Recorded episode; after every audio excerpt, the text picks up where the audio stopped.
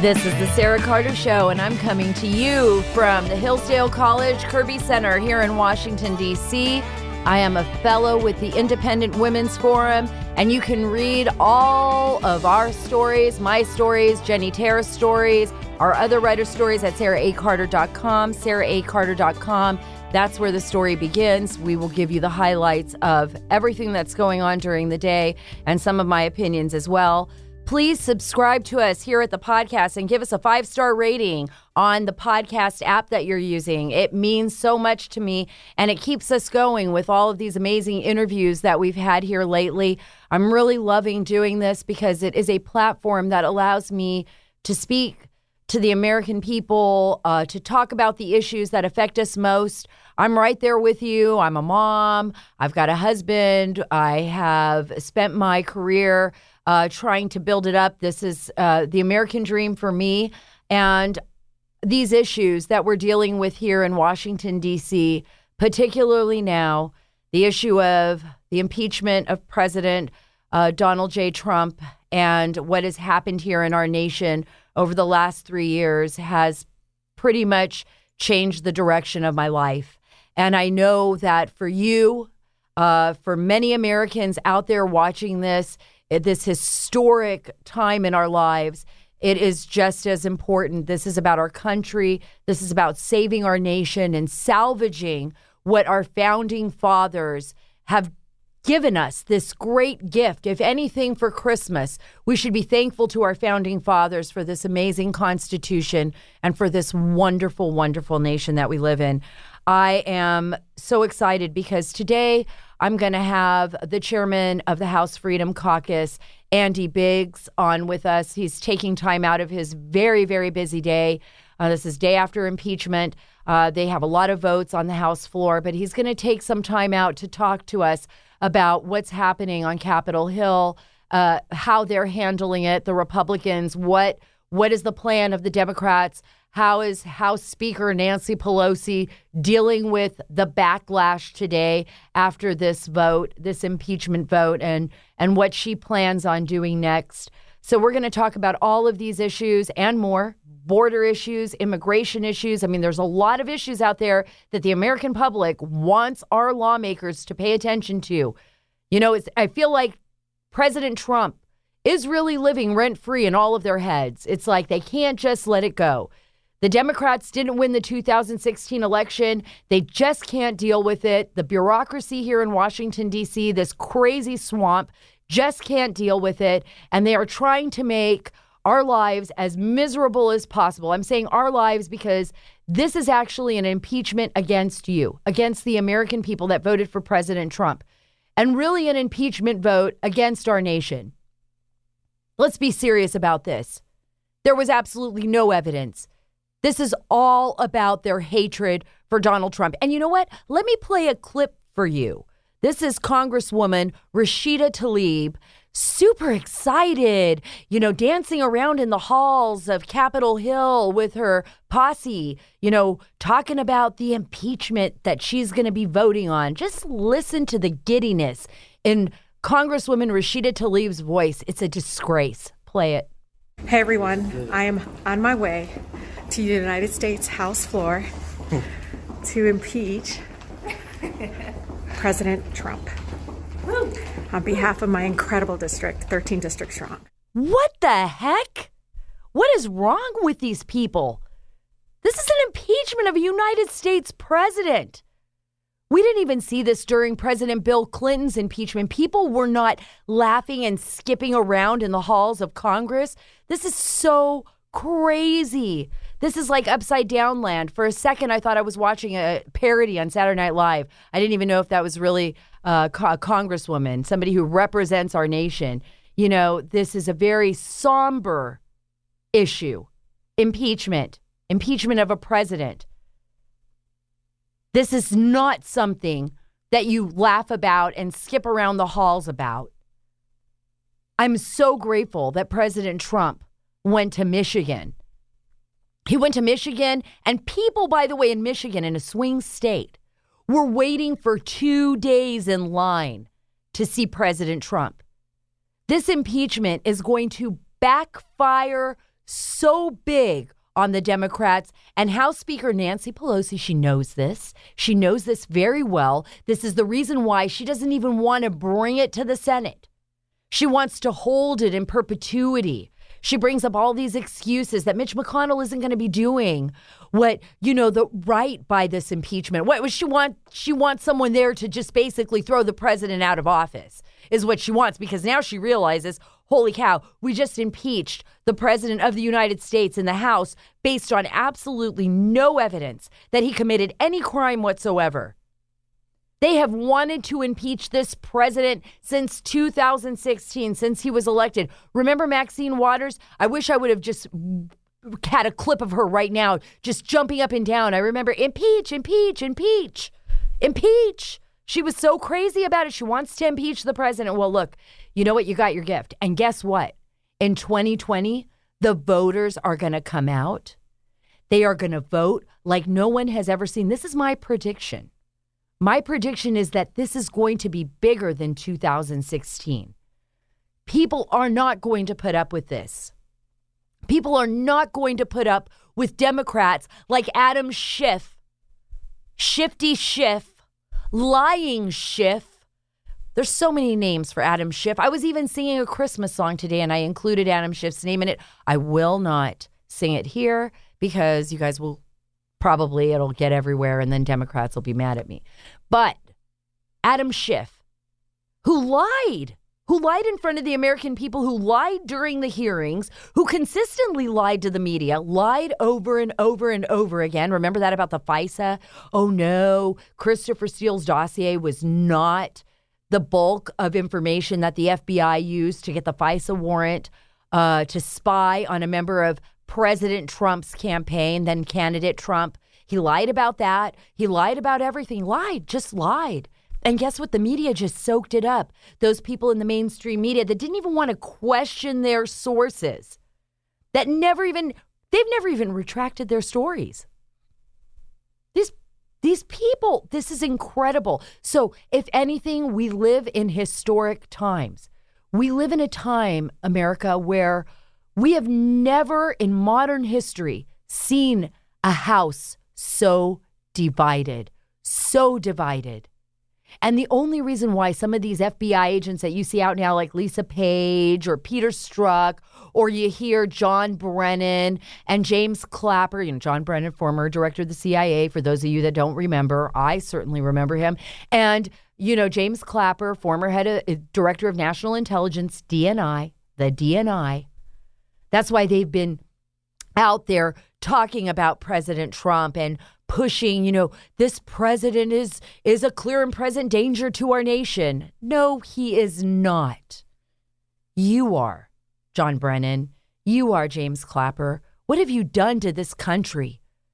I'm going to play a clip right now because I want you to listen to President Trump out there in Michigan you know, this is the response back to Rashida Tlaib and uh, Nancy Pelosi and Adam Schiff and uh, Ilhan Omar and Alexandria Ocasio Cortez and all of these folks out there, all of these congressional Democrats that have targeted the president, dream about the president, live President Trump every day. That's all they do. They live, breathe President Trump. They probably have like pictures of him in their office. They probably play darts with it. Who knows? They're just so insane. They're by the way, they're not even paying attention to their own districts. They're not paying attention what happens in this country. They're just focused on President Trump. Let's listen to President Trump's response to the impeachment. They don't even have any crime. This is the first impeachment where there's no crime. I say, tell me what I did, please. Well, we don't know. You violated the Constitution. You had Turley, who's smart, Alan Dershowitz, these guys, all of them. They say there's no crime. There's no crime. Right? There's no crime. I'm the first person that ever get impeached and there's no crime. I like I feel guilty. You know what they call it? Impeachment light. It's impeachment light. Look, he's right. He is 100% right. There is no crime. He is not guilty of anything. He had to release transcripts of his conversation with a foreign leader. It's unheard of. And by the way, the Democrats and the people that were working on the back end of this, and Democrats, I'm talking about Adam Schiff, who obviously knows who the whistleblower is, who lied about that as well.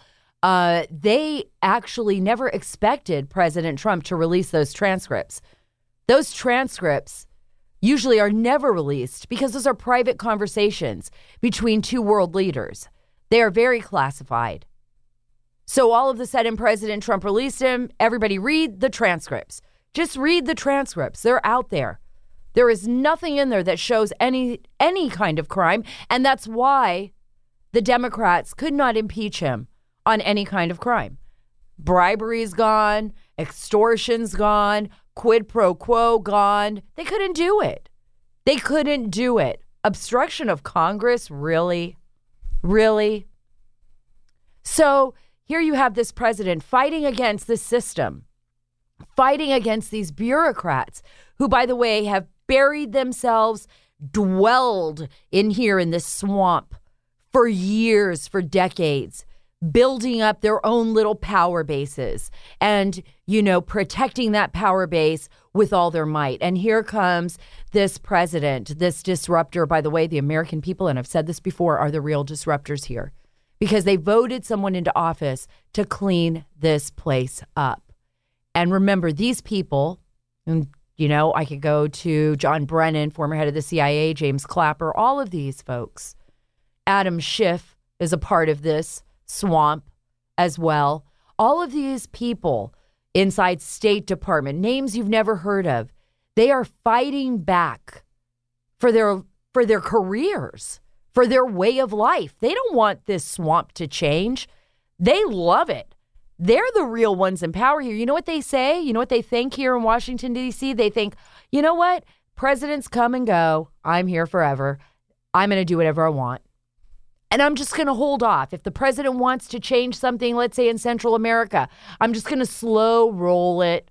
If the president wants to do something overseas as far as foreign policy in Syria, I'm just going to slow roll that. If something's going to change fundamentally on the national level, I'm just going to ignore it. That's what they try to do. They do that over and over again. And the reason many presidents have a very difficult time fighting back is because they know what's going to happen is the swamp is going to rear its ugly head and it's going to go after him. President Trump wasn't afraid of that. He's like, rear your ugly head at me. Let's go. Let's duke it out. You know, before the American public, before the world. I'm not afraid of you. I don't need you. What I need is the American people. What I need to do is represent them by the promises that I made. And that's what that's what he's done. I just want, before we get to um, Congressman Andy Biggs, the chairman of the House Freedom Caucus, I want you to hear this amazing statement that was made on the House floor. Is probably the best statement made on the House floor by uh, Representative Reschenthaler from Pennsylvania. David, can you play that? And let me tell you, as a lawyer, I would defend this case every day of the week. As a judge, I would dismiss this on day one for lack of merit. There's no prima facie case here. I'll tell you who I'd prosecute, though. I would prosecute Adam Schiff for abuse of power. Why? How about the fact that he used his position as chairman to leak phone records of ranking member Devin Nunes? How about the fact that he dumped over 8,000 pages of documents on Republicans less than 48 hours before a hearing? That is the abuse of power. And obstruction? I prosecute the Democrats for obstruction.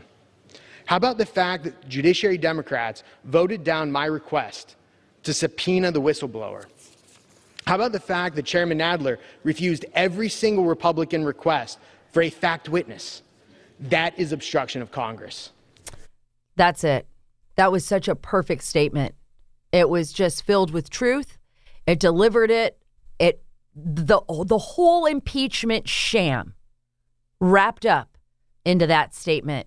Now I'm going to bring probably one of my most favorite people on Capitol Hill. It's a, he's a man who says it like it is, isn't afraid of challenging the swamp or talking straight to the American people. He is somebody I have so much respect for and I want everyone out there if if you can take some time out today to read his opinion piece at Fox News Uh, it's uh, Trump impeachment vote by House Judiciary Committee Democrats is a disgraceful abuse of power. Uh, if you take a moment to read that, you'll really understand how knowledgeable and in, and intelligent uh, Congressman Biggs is about this subject, and and how much knowledge he has to share with us. The chairman of the House Freedom Caucus, Andy Biggs, on with us today at the Sara Carter Show, and doing his job, working for Americans every single day and fighting for truth uh, from the great state of Arizona. So I want to talk to you a little bit about what happened last night because I think a certain sense of real somber sadness came over a lot of people. And also this idea that, you know, when you watch people like Rashida Tlaib, um, you know, celebrating on her Twitter account the impeachment that she's going to impeach the president basically with no facts, no proof at all. This is a highly partisan vote. Um, it was really quite stunning, you know, and watching them take selfies afterwards. But we also saw a backlash, a huge backlash on the Democrats because uh, apparently uh, the president is raising more money. I mean, the party is raising more money than it has in a long time. I mean, people are donating. I've been talking to people today. They're they're putting uh, their money where their mouth is. They want to see uh, President Trump, at least those that support him, win reelection in 2020. Can you talk a little bit about the backlash, Congressman, and and what you're seeing on Capitol Hill? Yeah. So, with the, regard to the backlash, um, the base has been um, uh, ignited, if I can put it that way. They're they're really outraged by this, and they they see this as an attack on them, which it is.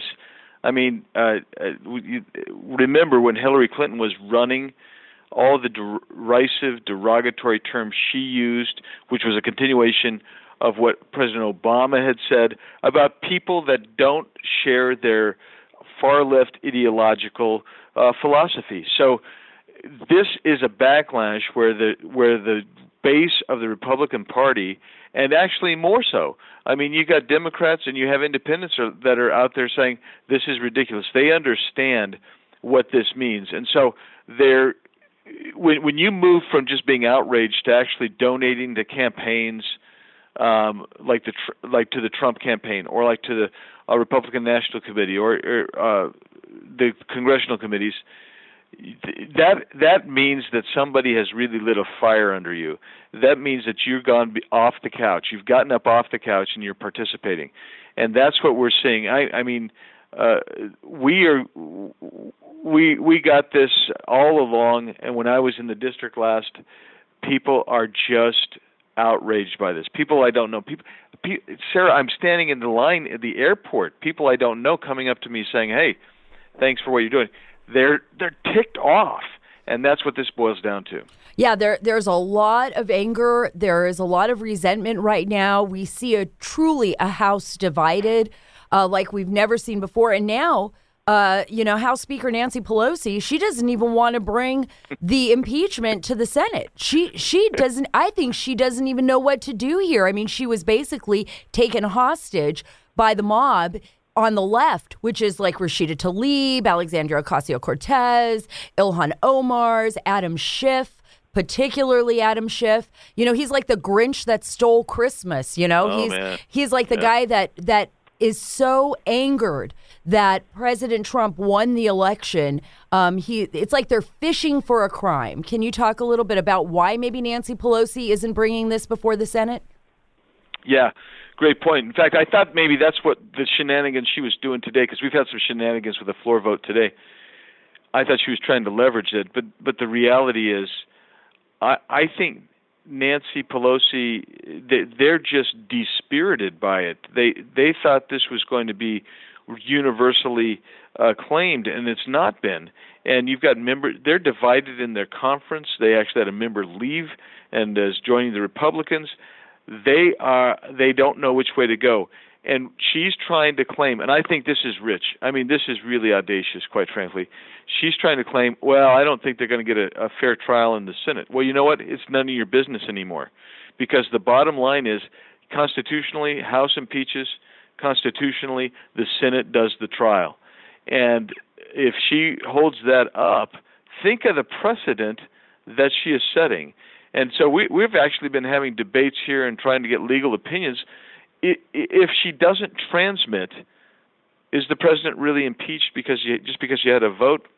Probably yes, but I mean, what completes impeachment for the House? Normally, we would say it is transmittal, and so they are just they're so confused, Sara. It's it, and it, and and part of it is because they let themselves get engulfed in rage. And if you're engulfed in rage and you're responding in every way viscerally and emotionally, you cannot think logically enough to carry out and execute a plan, in this instance, a coup. And that's that's really what this is about. That's where I want to go with you. I want you to hear this clip really quick. It's um, going to be a great, great interview with Martha MacCallum. It's Attorney General William Barr. And I want to get to the coup because I think this is important and the American people can see right through this. David, can you play that clip for us? Durham's investigation is broader scoped in terms of the intelligence agencies that are being looked at. Oh, yes. Uh, you know, he's not just looking at the FBI, he's looking at other agencies and also private and departments and, and also private actors. And uh, so it's a much broader investigation. This isn't just about the FBI. It's not just about the FISA. It's about other agencies. It's about private entities. I'm assuming when he's talking there, he's talking about Fusion GPS and the investigation, the original investigation into President Donald Trump and the false narrative basically laid out by these same players in the FBI, in the DOJ, and by the way, foreign actors, Congressman Biggs, foreign actors like MI6, former spy uh, Christopher Steele, Stefan Halper, who was working in England at the time, he's an American, who was at the Cambridge Institute, and Joseph Mifsud, who was working in Italy. So they're looking at all of this. Tell me a little bit about what you're hoping from the Department of Justice on this and Durham's investigation? Well, uh, so when we talk about a coup, it isn't just this impeachment is just one tentacle of the coup, as you know. The right. deep state actors that you've just been describing, who employed um, uh, and abused like FISA. We knew FISA is a star chamber anyway. That's that's a bad that's a bad deal and should be uh, either gone or completely overhauled. My my position is it should be gone, but they would use this. These actors would use this in the FBI um, and in other intelligence agencies. They would use it against uh, a political opponent like Donald Trump, and then they would turn around. And this is how they're trained, as you know. They uh, intelligence uh, officials uh, they are trained to provide this disinformation by basically parroting back or projecting back what they have been doing onto somebody else who's trying now the subject of of scrutiny and that's what they did here with President Trump. So what I want to see is I want to see a couple of things, clarity and justice. We need to get clear uh, who did what, to whom, when, by what means, and then we need to bring them to justice and then reform the government institutions that have been abused um, to provide uh, the opportunity for these people to go forward. That's what we have to see. And it, I mean, you can go right on back, and we can name some names uh, as well, like Peter Strzok, who was at the he was the hub of all of the investigations, whether it was the Hillary Clinton investigation where they came off and let her off or whether it was investigating uh, uh, three different investigations of President Trump or Trump's campaign. These people have to be held accountable. If there's no if no one's held accountable and we don't get the clarity we need, we will not change our institutions in a way that provides justice. And that's what American people want. They want justice and they our institutions were designed to provide justice, but if they're abused, then then they they won't provide justice. It will be unjust, and that's what we have seen: three years of unjust attacks on this president, which actually shake our constitutional republic to its very foundations. And that's why we have to get to the bottom of this. 100%. I want to go back to something that you said, you know, whether or not the FISA court, the Foreign Intelligence Surveillance Court, or its applications and warrants to spy on Americans should be absolutely dismantled or whether it be reformed. When we think about Carter Page and what happened to him and how his life was really just torn apart, here's a man that was now we all know publicly. Uh, some of us knew this beforehand or suspected it that he had been working with the CIA, that he was an asset uh, reporting to the CIA on Russians uh, that uh, he was in contact with. Now that we know that that is the truth and that they withheld that information from the courts, do you think that Carter Page is the only one? I mean, now the inspector general is really going to have to do an overhaul of these FISA applications, most of which are never turned down. I think it's uh, less than like a 0.5% ever turned down. So 99.5% always approved. Uh, they're going to have to do an overhaul of that. It really does shake the core of the foundation of our democracy and our Constitution. Yeah, no, that that's exactly right, Sara. So, uh, um, it wasn't just Carter Page. We know that. We know that there have been, quite frankly, uh, perhaps thousands or even more, tens of thousands of, of people wrongfully um, uh, spied on, with or without these FISA warrants. And uh, when when the the the law enforcement folks don't follow the law and the rules rigorously, um, you, you you you provide tyranny you provide an avenue for tyranny. They're uh, officials unto themselves. And part of this is if, if we nest this into the, the greater federal government, um, you have agencies abusing their powers that were uh, not designed to even have those types of powers. EPA, um, IRS, they all have these inherent powers or spl- explicitly given powers. So you take all of them plus what was going on in the intelligence community and you say this is a reason why the founders said we don't want a big centralized government. It is why we left this much of this to the states, and um, we have we've let the central government arrogate power to itself for so long that it, it's going to corrupt. I mean, power corrupts. Absolute power corrupts. A, star chamber like the FISA court and some of these things provides uh, a mechanism for absolute corruption because, as you said, nobody was watching over him. And this is the first time we've seen, Congressman, uh, that a president has come into power. Here is elected, duly elected president that said, "Look, I'm going to clean up this swamp. I'm going to I'm going to make sure that taxpayer dollars are being used." For what they were intended to be used for, and I'm not going to allow this bureaucracy to run amok, to run wild. Do you think that just his presence alone struck fear into these bureaucrats that have had these cushy jobs here for so long that have basically created their own power base and they thought no way we're not going to let this man do that he's not welcome here in Washington i mean i don't think they actually believed that President Donald Trump was going to win. I mean, in fact, I know that. So they never really believed that they were ever going to be discovered. So the the whole Russia operation was very sloppy. Um, and but then everybody else, we've seen this in uh, the hearings, the impeachment hearings, where the bureaucrats are rising from the swamp, basically angry at President Trump for removing, you know, Marie Yovanovitch from her ambassadorship in Ukraine um, and targeting him, and people even within the administration uh, that were spying on him. Yeah, no, you're exactly right. So, so two quick points on that. Number one is that we we we uh, we knew, know that even under the Bush administration, where he tried anything like that, there was immediate uprising. But he quit, right? So he stopped trying to to to attack it. He wasn't doing uh, the same level. And Donald Trump, he's campaigning, and when he starts saying we're going to drain the swamp, the bureaucracy here which is, you know, some political science call it the fourth uh, branch of government, they knew that he was going to be gunning for him, and so uh, they they basically set up all these traps. I mean, you start looking at some specific things.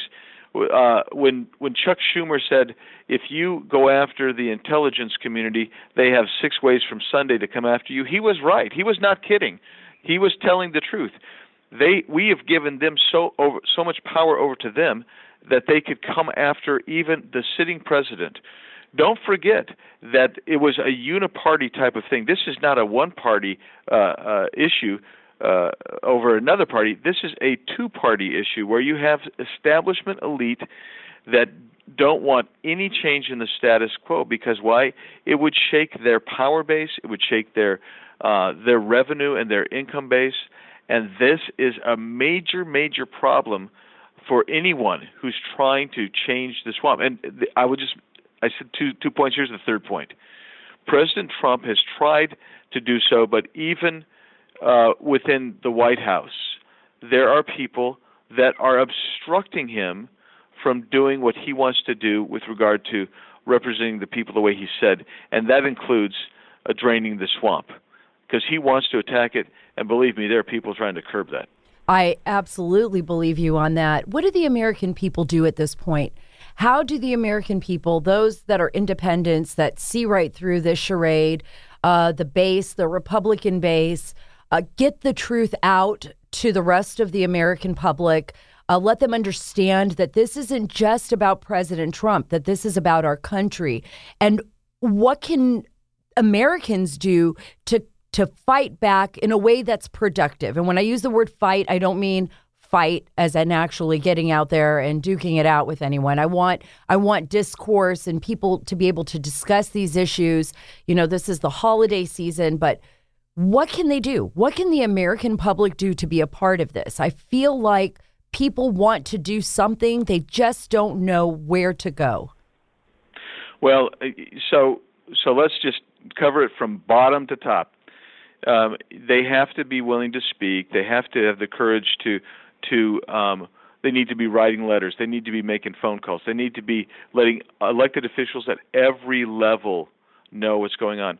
Look, the institutions uh, have been co-opted and were co-opted a long time ago that have helped facilitate this. Um, so you have to be vigilant over your kids' education, your grandkids' education. You have to be involved in it. You can't just assume any longer that if I send my kid to school, they're going to be taught uh, the three R's. They're not being taught just the three R's. They're be, they're being socially engineered. You have to acknowledge that, and I'm, and I'm going to get some hate email for saying it, but that's the reality.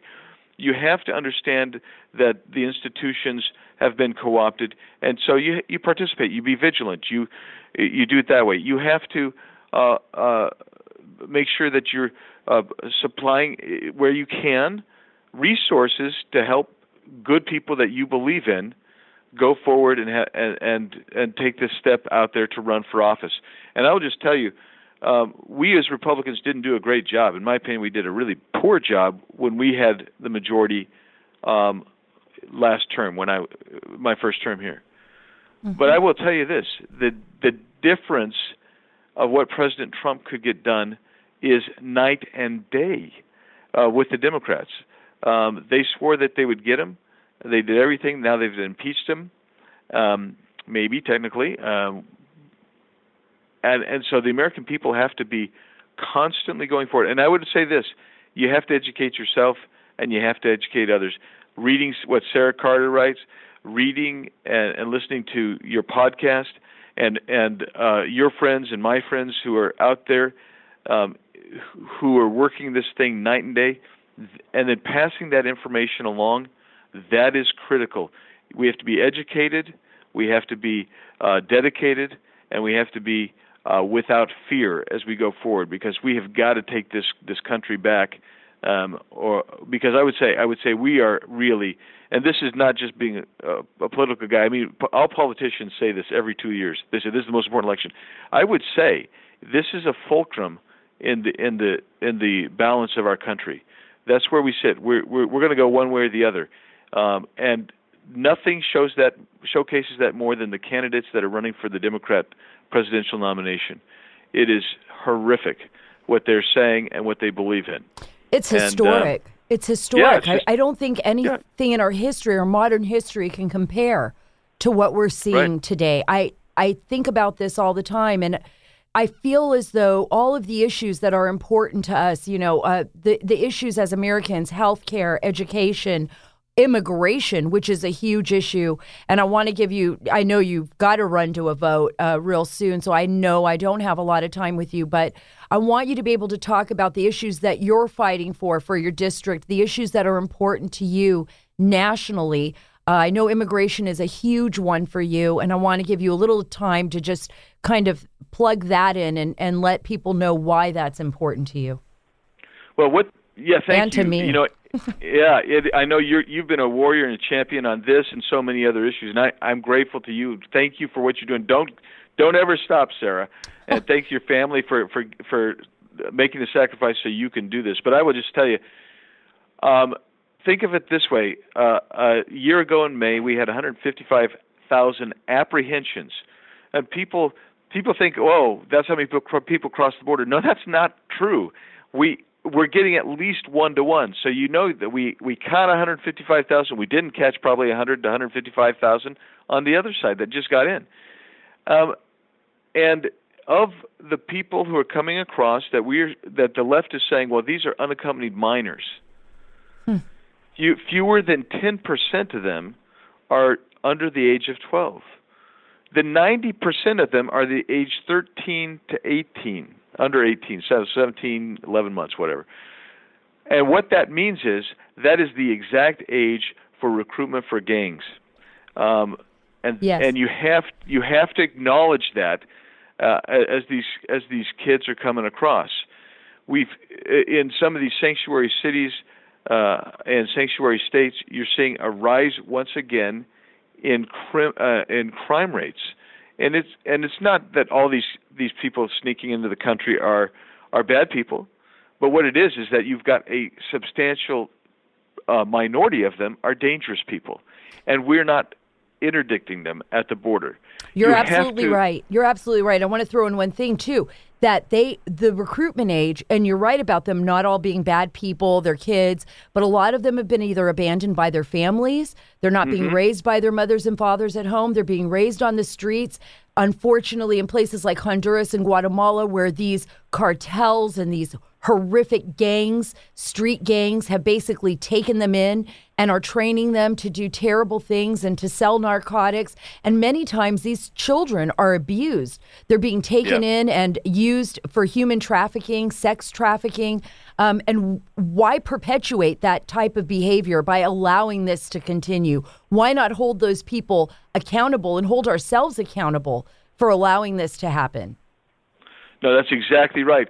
The, our, it's our policies that have served as incentives to come here. People, you and I respond to incentives. Every person alive responds to incentives. We we we avoid disincentives because we don't like them. If there's something that's going to be favorable to us, we go to that. That that's that's a soft utilitarian uh, philosophy. But I will just say this: mm-hmm. it's true. It's an economic philosophy. It's a principle. And so when we when we don't enforce our laws, which we have hundred plus sanctuary cities in this country. We have sanctuary states. We have we have states, 13 states now giving driver's licenses to illegal aliens. When you not only don't enforce your laws, but facilitate breaking our laws, you're no longer. Uh, and how many times did the Democrats mention rule of law yesterday in their their reasons for impeachment? They are not rule of law people. They don't want to uh, follow the rule of law. The rule of law would say Nancy Pelosi should have already transmitted the uh, the impeachment uh, uh, letters. The rule of law would say you enforce your immigration laws. They don't want to do that. They they are finding ways around the law and so they provide incentives and so that's why we keep drawing people here. So, so the number is roughly 30,000 people apprehended last month. Sara, before the surge last January, the the average apprehension was somewhere in the neighborhood of 10 or 12,000 per month.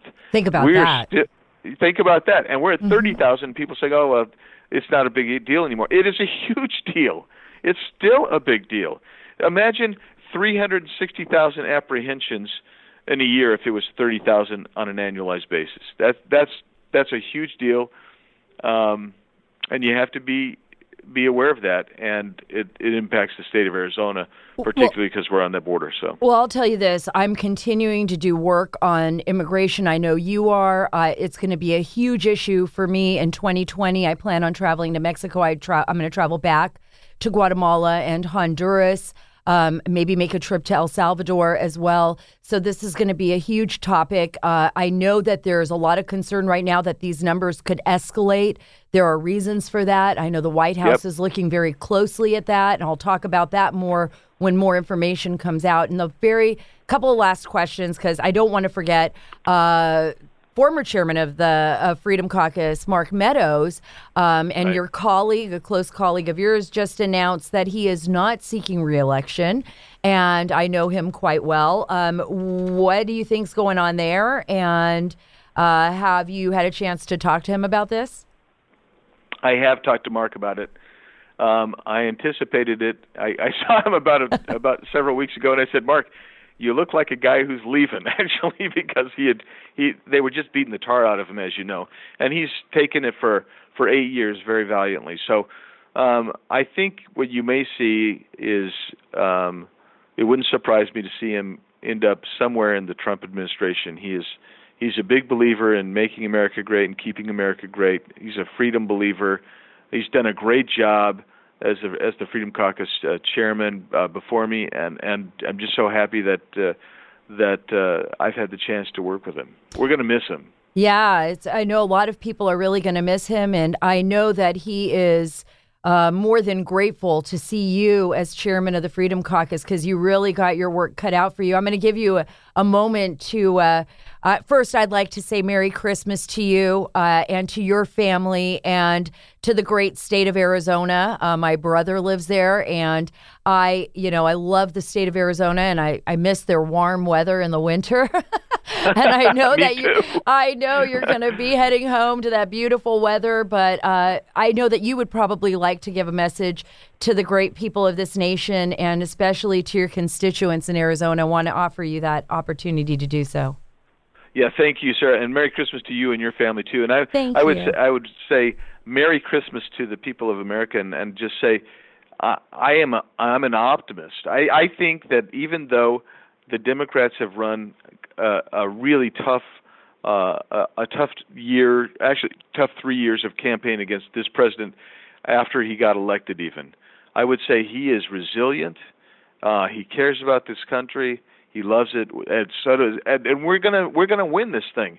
We can turn this thing around. We can we can preserve freedom. We have to preserve the freedom, and uh, it just takes a lot of confidence, uh, a lot of work, and a lot of courage. And I think we can do it. I believe we will we will do it. And uh, what a great country we have! It's a great time to be alive. It really is a great time to be an American. It really is. I every day I wake up and I I thank God that I come from this amazing country and all and I was in I was thinking about when you said to me how people come up to you at the airport and they talk to you. It's the same thing with me and I you know people come up and give me a big hug and say thank you so much. Thank you so much for everything you do. And I want to say thank you to yeah. to you yes. know to everybody because if it wasn't for the great people of this country we would not have the country that we have today. And it's Right. awesome that we can have this discourse and that we can go through what we have seen yesterday and we do it in peace. We don't do it out in the streets like we see in other nations. You know, we we're disappointed. It's it's a battle. We're we're fighting this political battle, but we're not ripping ourselves apart. And that's what makes this country so awesome, so great. And for anybody who wants to change that, I mean, fundamentally, uh, it's that's a terrifying thought to me. But uh, we will win because our Constitution is just that beautiful. It's just that important, yes. and it's just that brilliant. And I can't I thank you enough you. for being yeah. with us today. Thanks, Sara. It's great to be with you. And again, Merry Christmas to you and your family and all your listeners. Merry Christmas you to do. you too. And God be with you as well. And I know you got to get out there and vote. You're doing your job. Here's somebody that actually does the job. Congressman Andy Biggs, thank you so much. Thanks, Sara. Great conversation with Congressman Andy Biggs. And, you know, Merry Christmas to everyone. I mean, this is the holiday season. And I don't want to end this on such a serious note. We have been through so much seriousness in the last maybe two years, three years.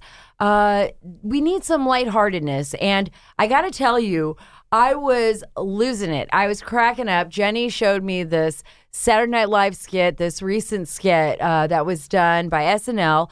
It's called American Households Cold Open, and it's Greta Thunberg. I mean, they're not real, not the real Greta Thunberg, but but but this really great skit with uh, with her in it, and I want you guys to hear this because it is it's pretty funny. It's pretty funny, and it's about a serious topic. Go ahead, play it, David.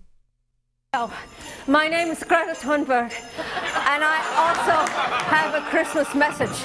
In 10 years, this snowman won't exist. Her home will be a puddle. Santa, reindeer, the North Pole, all of it, gone.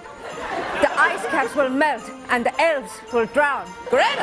What? You said keep it light. So merry may be our last Christmas to all. And Donald Trump, step to me and I'll come at you like a plastic straw comes at a turtle. that is just SNL's actually getting funny. That was pretty funny. I, I got to admit. Okay, I know it's a serious subject. I'm uh, I'm just playing what SNL did. I'm not making fun of Greta Thunberg. I, you know, all young people have the right to, uh, you know, speak out, have their thoughts heard, and uh, you know, what is it they say? If you're not a Democrat when you're young, you know, you have a cold heart. And then as you get older, you get smarter, you become a Republican. I don't know. Maybe we'll take that to heart right here.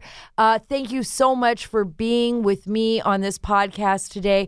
I hope you learned something. I know I sure did. Once again, you can read all my stories at saraacarter.com. That's saraacarter.com. Jenny is also riding like the wind on there and keeping everybody updated on what's happening here in Capitol Hill and around the world. That's Jenny Terre. She writes for me. I've got David here.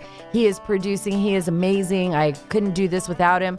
Uh, so, Merry Christmas, everyone. Remember, life is serious enough. Let's just take some moments to have a good laugh. And again, thank you, America. It's a pleasure talking to you every week.